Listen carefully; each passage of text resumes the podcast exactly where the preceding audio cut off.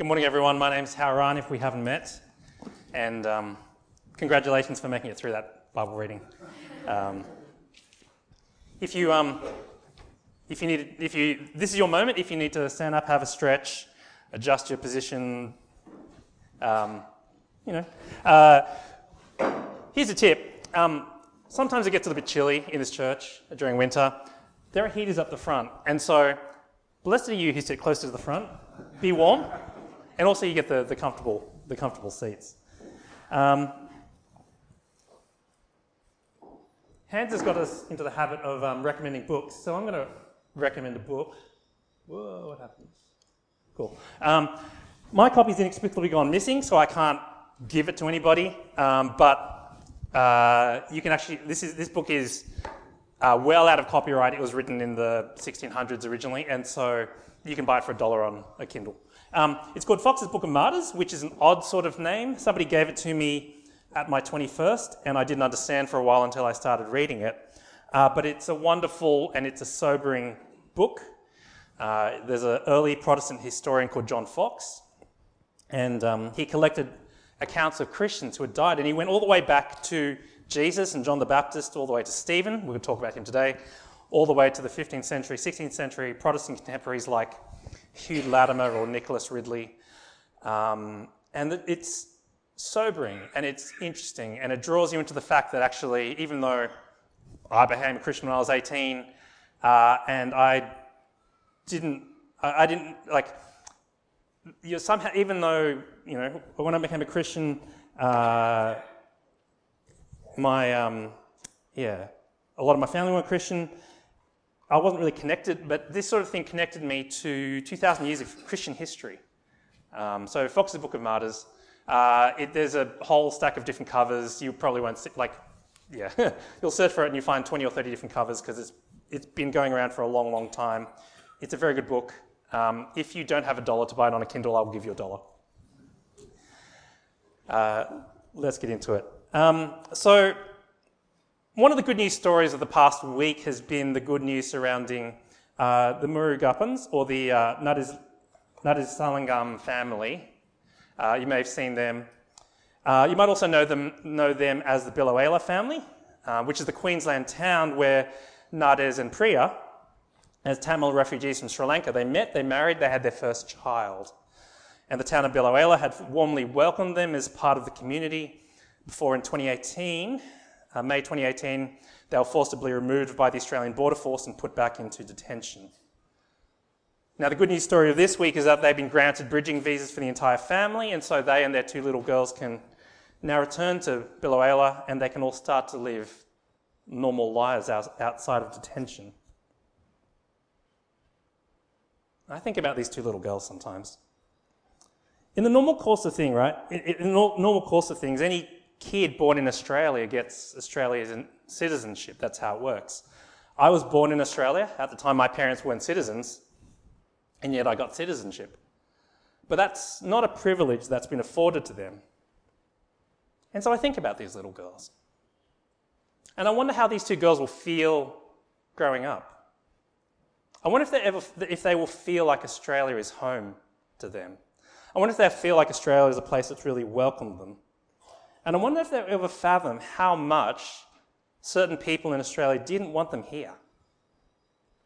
I wonder if they'll ever feel like they belong here. Belonging at the best of times can be hard. You may know what that feels like. Even as an Australian citizen, I've had racist people say to me, Go home, and they yell out on the street. Or the slightly nicer but still racist people will ask me, Where are you from? And I say, uh, North Ryde.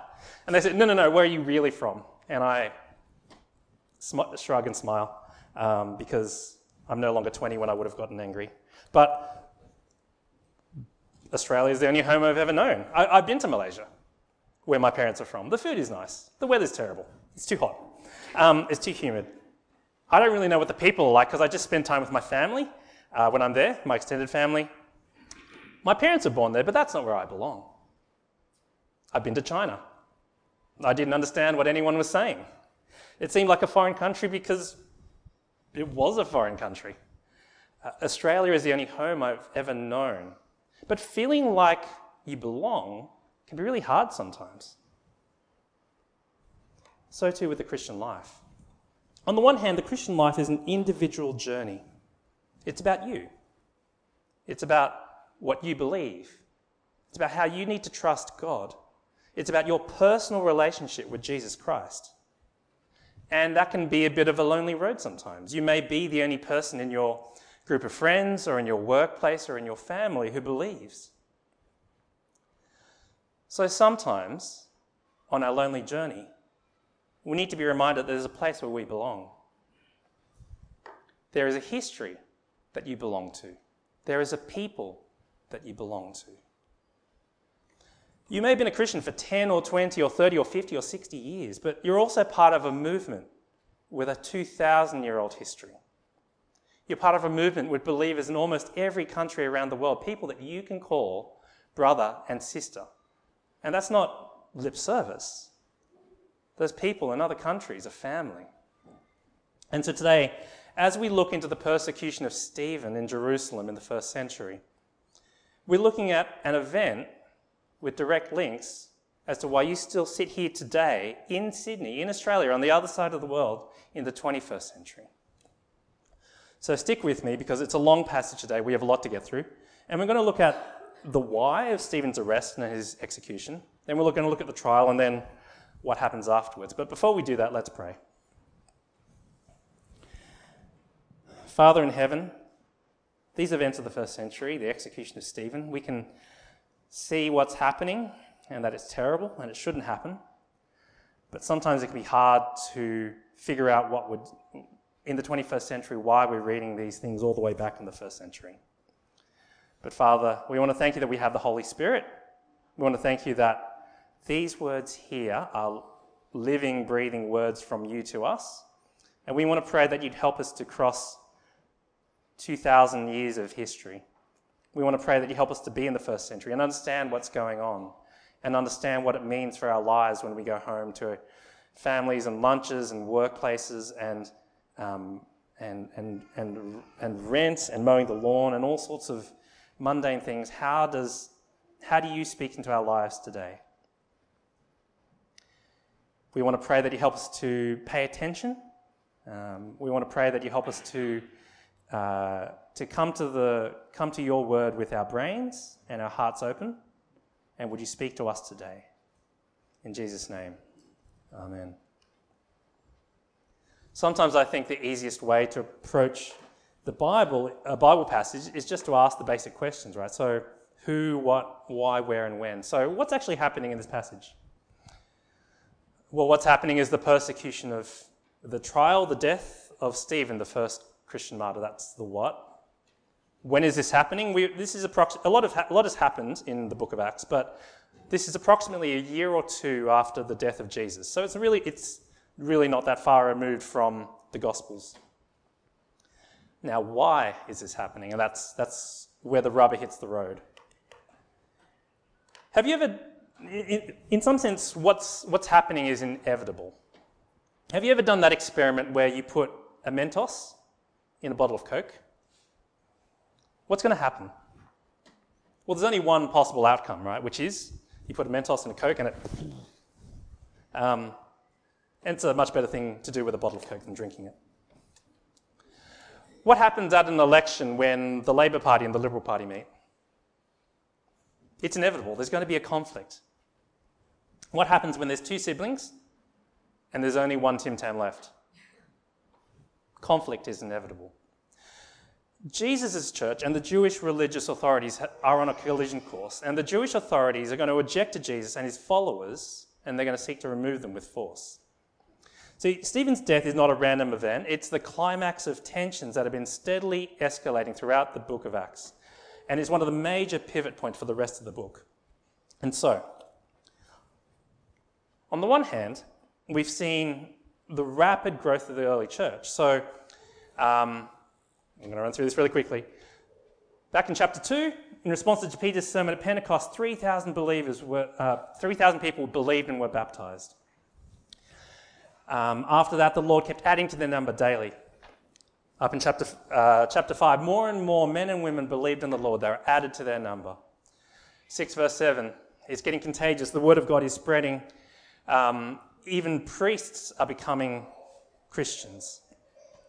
And the presence of these Christians is becoming transformative, right? They're showing charity, they're helping people in need, they're showing hospitality to each other, breaking bread in each other's homes, they're making sacrificial decisions to help each other. Everyone in Jerusalem is talking about these Christians.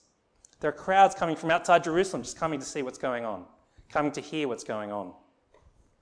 On the other hand, that's the one hand. On the other hand, opposition to the church is rising. You see, not long after Pentecost, Peter and John, they went to the temple, they healed a man, which gets them arrested. The religious leaders don't want them talking about Jesus. Peter and John say, no, you know what, we're going to um, we're going to listen to God instead of you. As the church grows, the apostles continue to teach in the temple. And eventually, whoops, uh, there we are. Yes. And eventually, as the apostles are teaching in the temple, um, this leads to the leaders arresting the apostles in Acts chapter 5. God intervenes and releases them. But what ends up happening is the high priest, all the associates, who members of the parties of the Pharisees, they were filled with jealousy, right? So already they're motivated. They don't like these Christians. They don't like what's going on. And um, they are looking at them with murderous intent. They were furious and wanted to put them to death. And it's worth remembering, of course, that all of this already began with a murder one or two years ago.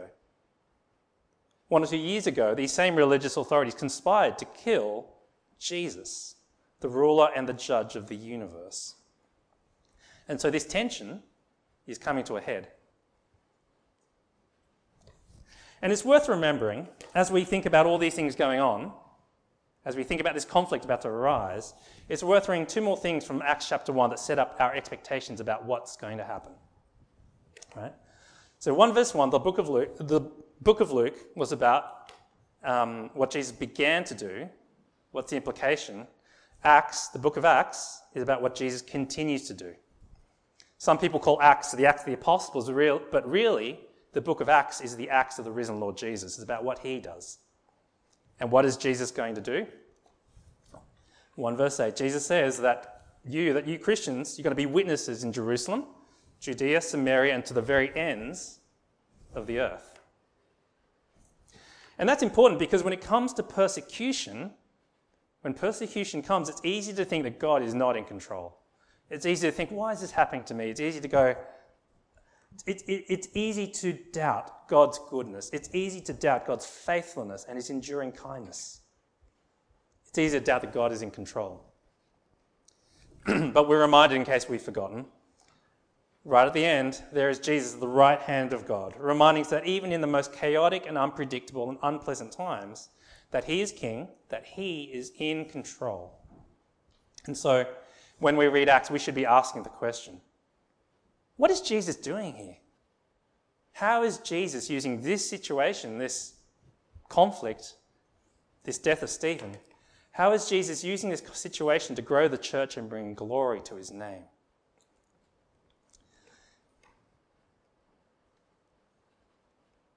Spoiler the, the, the gospel has only really gone to Jerusalem so far, right? If we, if we went back to 1 verse 8, it's supposed to go, well, it's only gone to Jerusalem so far. So how's it going to get to Judea and Samaria and the ends of the earth?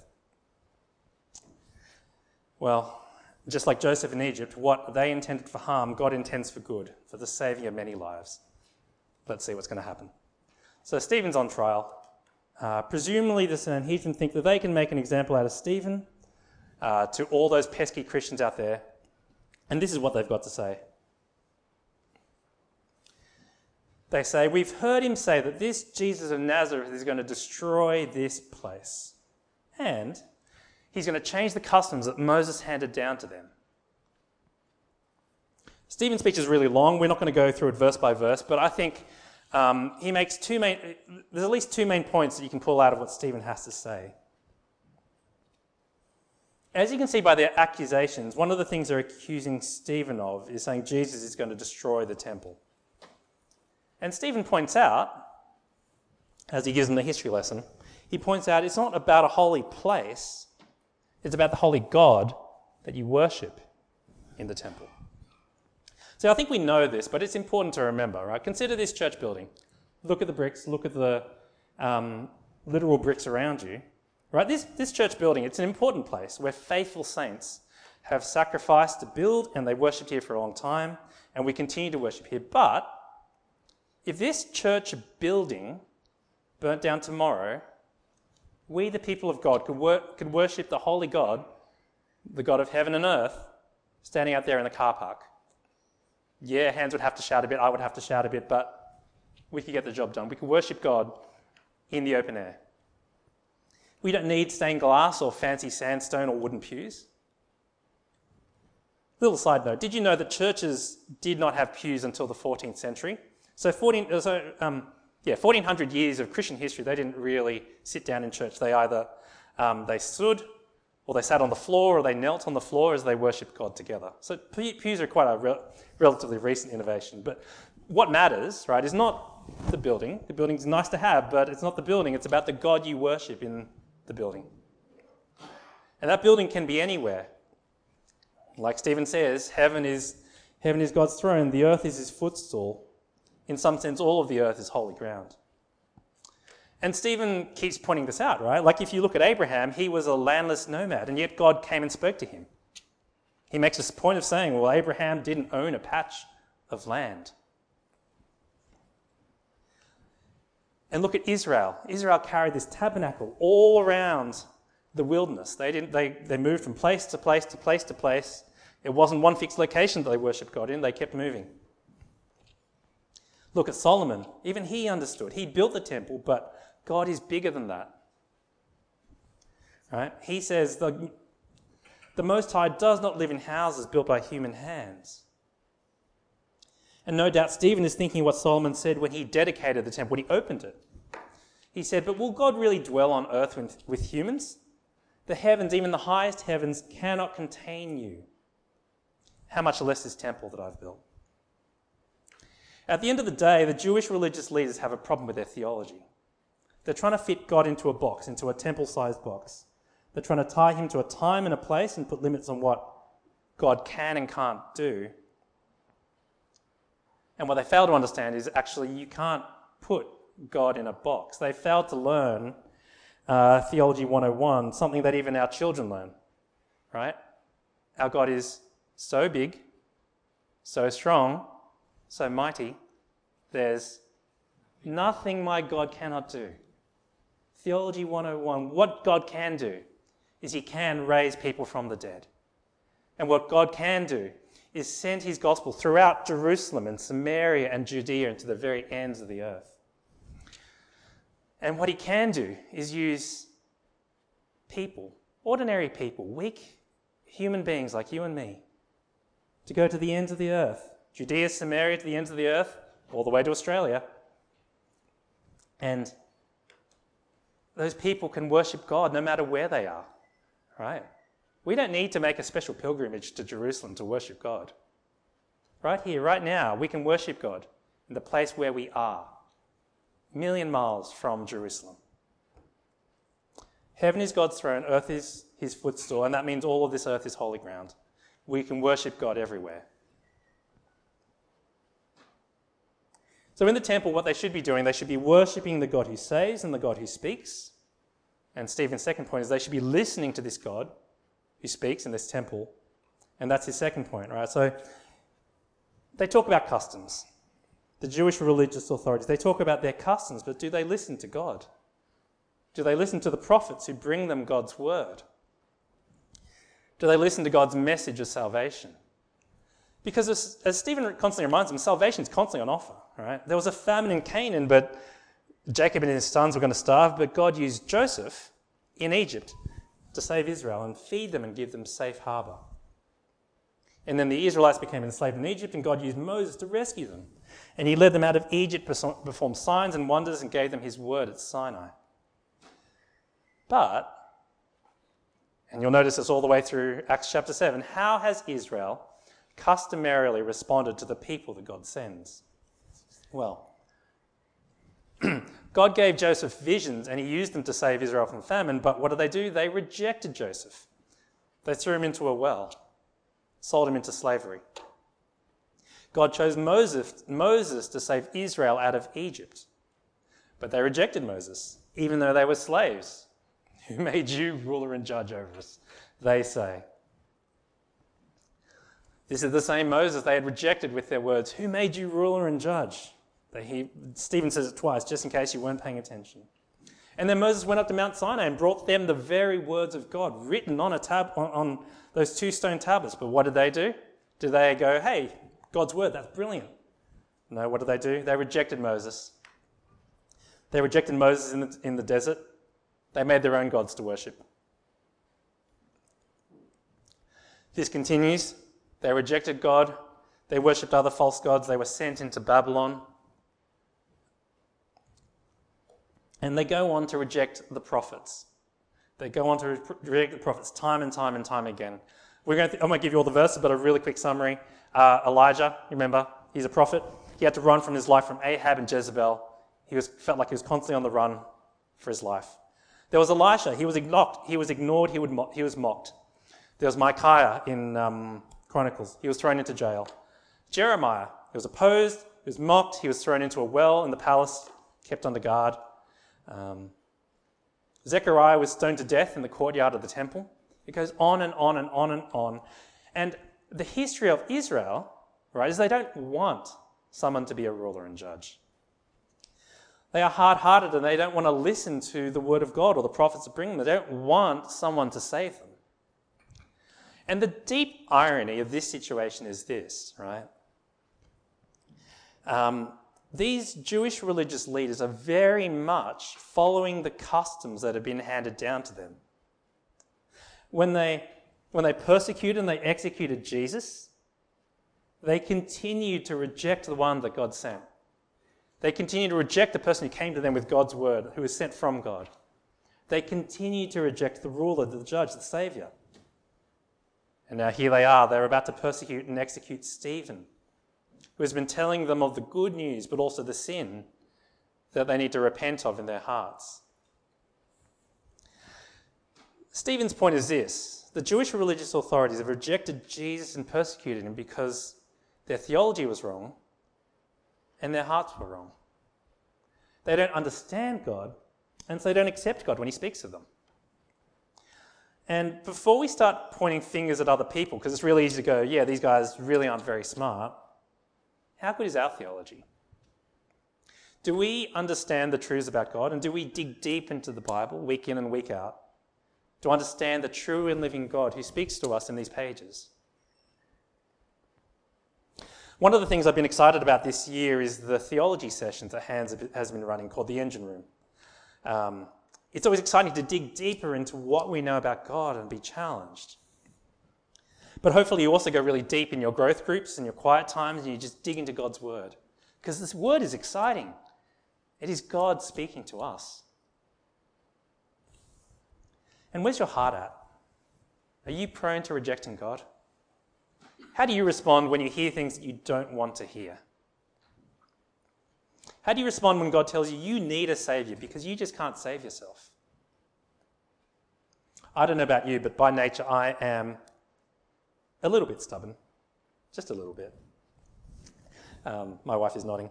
Um, I'm a little bit stubborn. I don't like being told what to do. And if somebody tells me to do something, I immediately want to not do that thing. I want to do the opposite.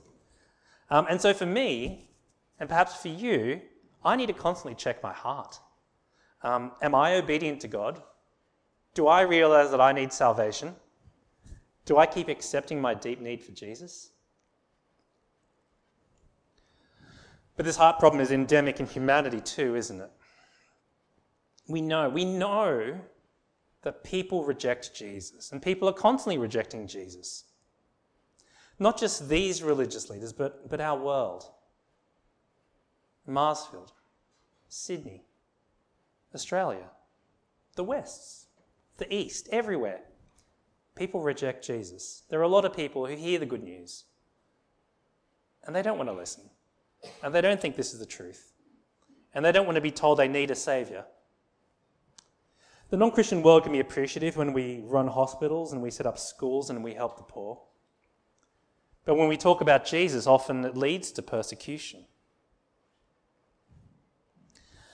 which is what we're going to talk about now. Here we come to the pointy end of our story. As we said, persecution has been growing against Christians ever since they murdered, ever since they murdered Jesus. And now they're coming to murder Stephen. Let's have a quick reread. Is it a bit too small? I'll read it out. 7 verse 54. When the members of the Sanhedrin heard this, they were furious and gnashed their teeth at him. But Stephen, full of the Holy Spirit, looked up to heaven and saw the glory of God and Jesus standing at the right hand of God. Look, he said, I see heaven open and the Son of Man standing at the right hand of God. At this, they covered their ears and yelling at the top of their voices, they all rushed at him and they dragged him out of the city and began to stone him. Meanwhile, the witnesses laid their coats at the feet of a young man named Saul. And while they were stoning him, Stephen prayed, Lord Jesus, receive my spirit. And then he fell on his knees and cried out, Lord, do not hold this sin against them. And when he had said this, um, and when he had said this, he fell asleep. And Saul approved of them their killing him. And on that day, a great persecution broke out against the church in Jerusalem, and all except the apostles were scattered throughout Judea and Samaria. What happens next? What happens next is very odd.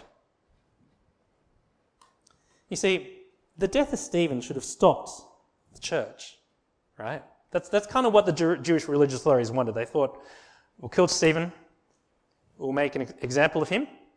This is what happens. A great persecution broke out. All those pesky Christians were driven out of the city, and they should have been scattered, and they should have been scared, and that should have, they should have gone into hiding, and that should have been the end of the story. But we know, because the book of Acts doesn't end at this point, that's not the end of the story, it's only the beginning. And it's a weird sort of thing, but it's this, right? Which is central to Christianity is this Jesus flips everything upside down. He inverts world orders, he defies expectations. And with Jesus is this paradox, right? Think about Jesus. The path to kingship is to serve the beggar and the thief. The path to victory is death on a cross. How does Jesus win? Jesus wins by dying. And as Jesus says, a servant is not greater than his master. So when Stephen dies and the saints are scattered to the winds, they're not flower petals that wither and die. They are seeds that spread and grow. The early Christian scholar Tertullian famously said, The blood of the martyrs is the seed of the church. The blood of the martyrs is the seed of the church.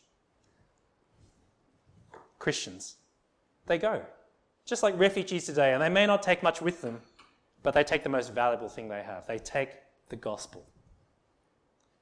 And though we are weak, and that gospel can sound like foolishness to some, Jesus, Jesus is powerful. The Holy Spirit is irresistible.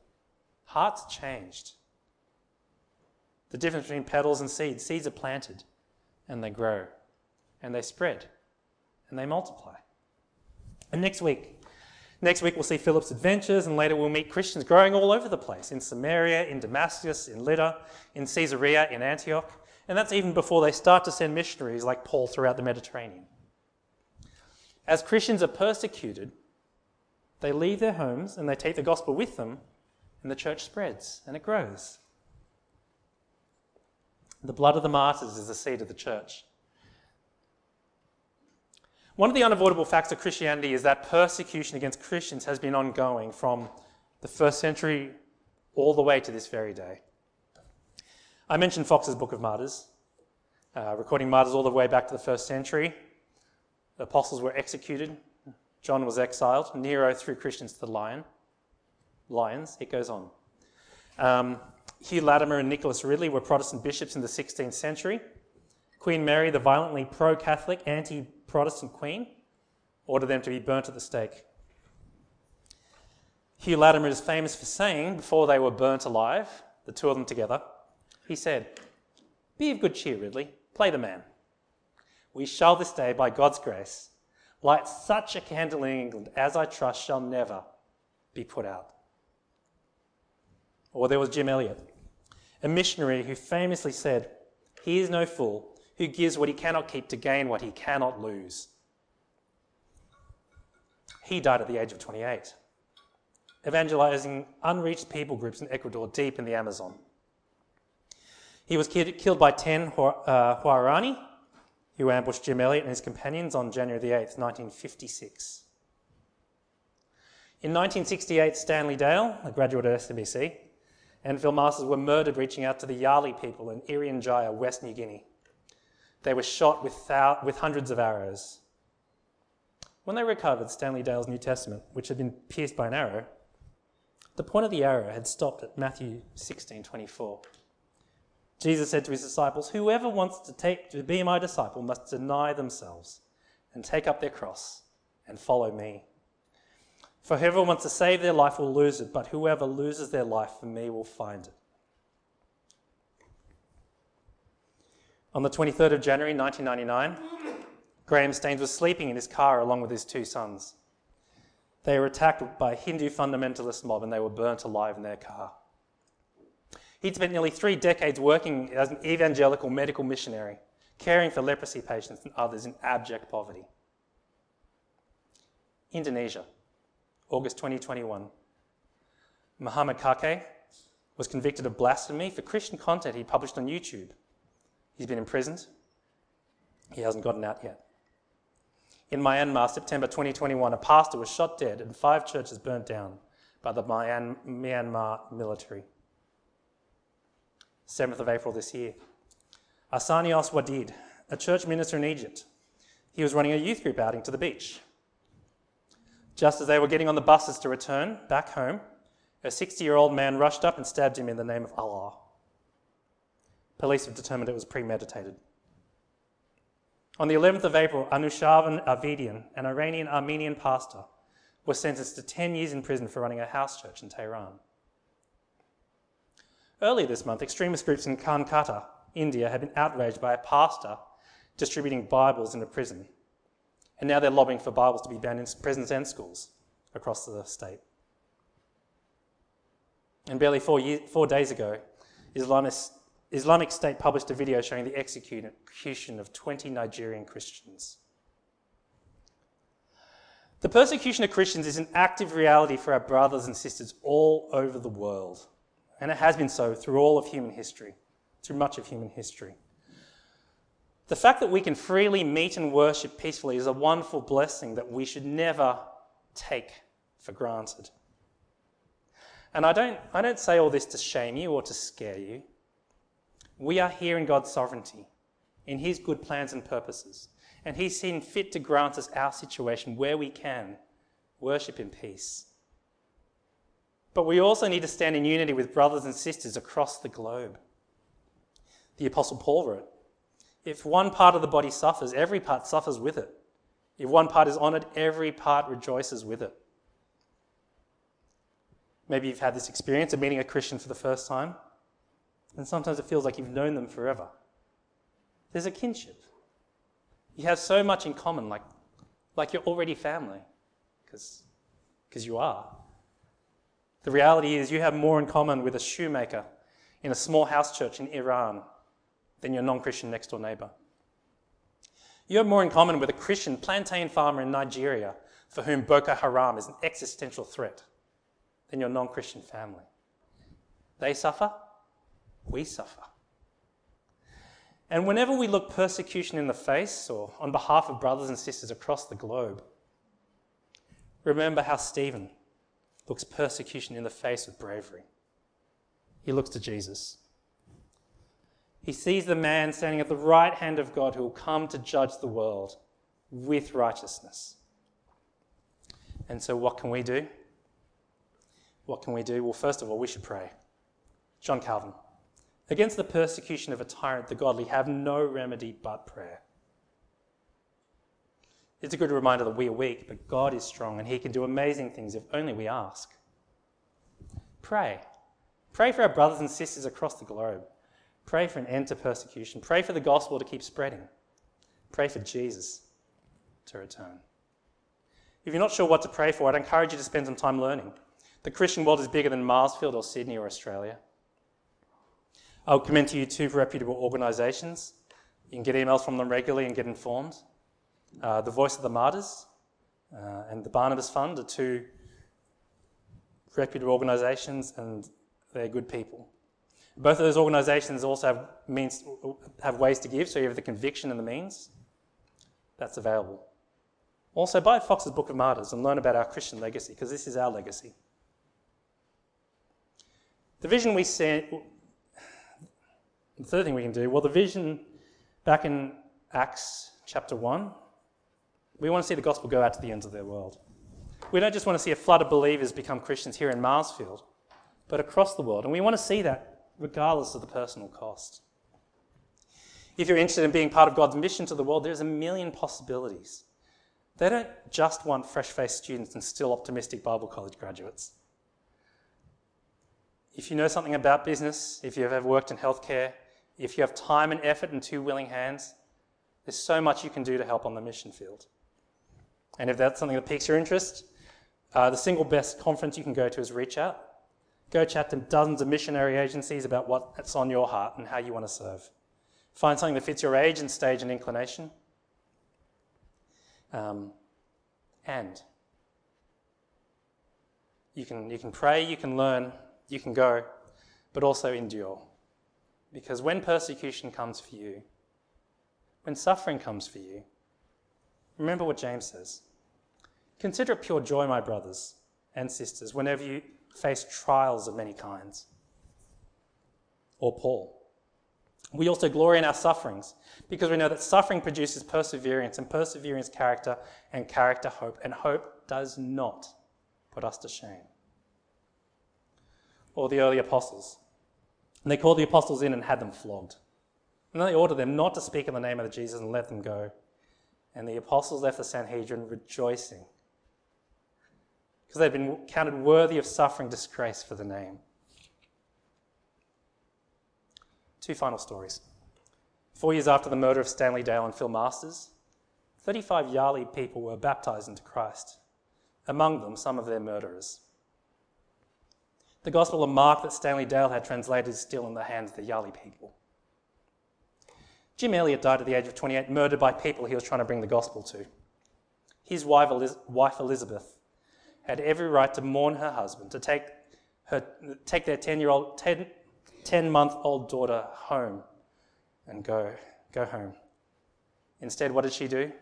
She stayed ministering among the Quechua Indians and the Huaorani people. She wrote, As long as this is what the Lord requires of me, all, then all else is irrelevant. The Joshua Project estimates that as many as 40% of the Huaorani people are Christian now. The blood of the martyrs, says Tertullian, is the seed of the church, and Jesus is growing his church from Jerusalem to Judea and Samaria and to the very ends of the earth. Let's pray.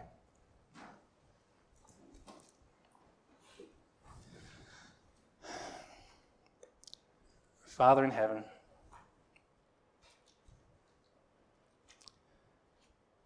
we want to come before you on our knees and pray for our brothers and sisters across the globe. We want to thank you for the peace that we enjoy, for the lack of persecution we enjoy in Sydney, in Australia, and the freedom we have to meet. But we know that so many of our brothers and sisters are suffering. They can't meet in public, or when they do, it comes at risk, and there are threats. Father in heaven, would you show mercy? Would you give them freedom to meet? Would you give them bravery and courage in the face of persecution and suffering? Lord Jesus, would your church continue to grow? Would you help us to keep being faithful, um, faithful to the task of the gospel going forth to the ends of the earth? And Father in heaven, we want to pray, along with all the martyrs under the temple, come, Lord Jesus, come. Return and bring an end to all the suffering in this world. In Jesus' name, amen.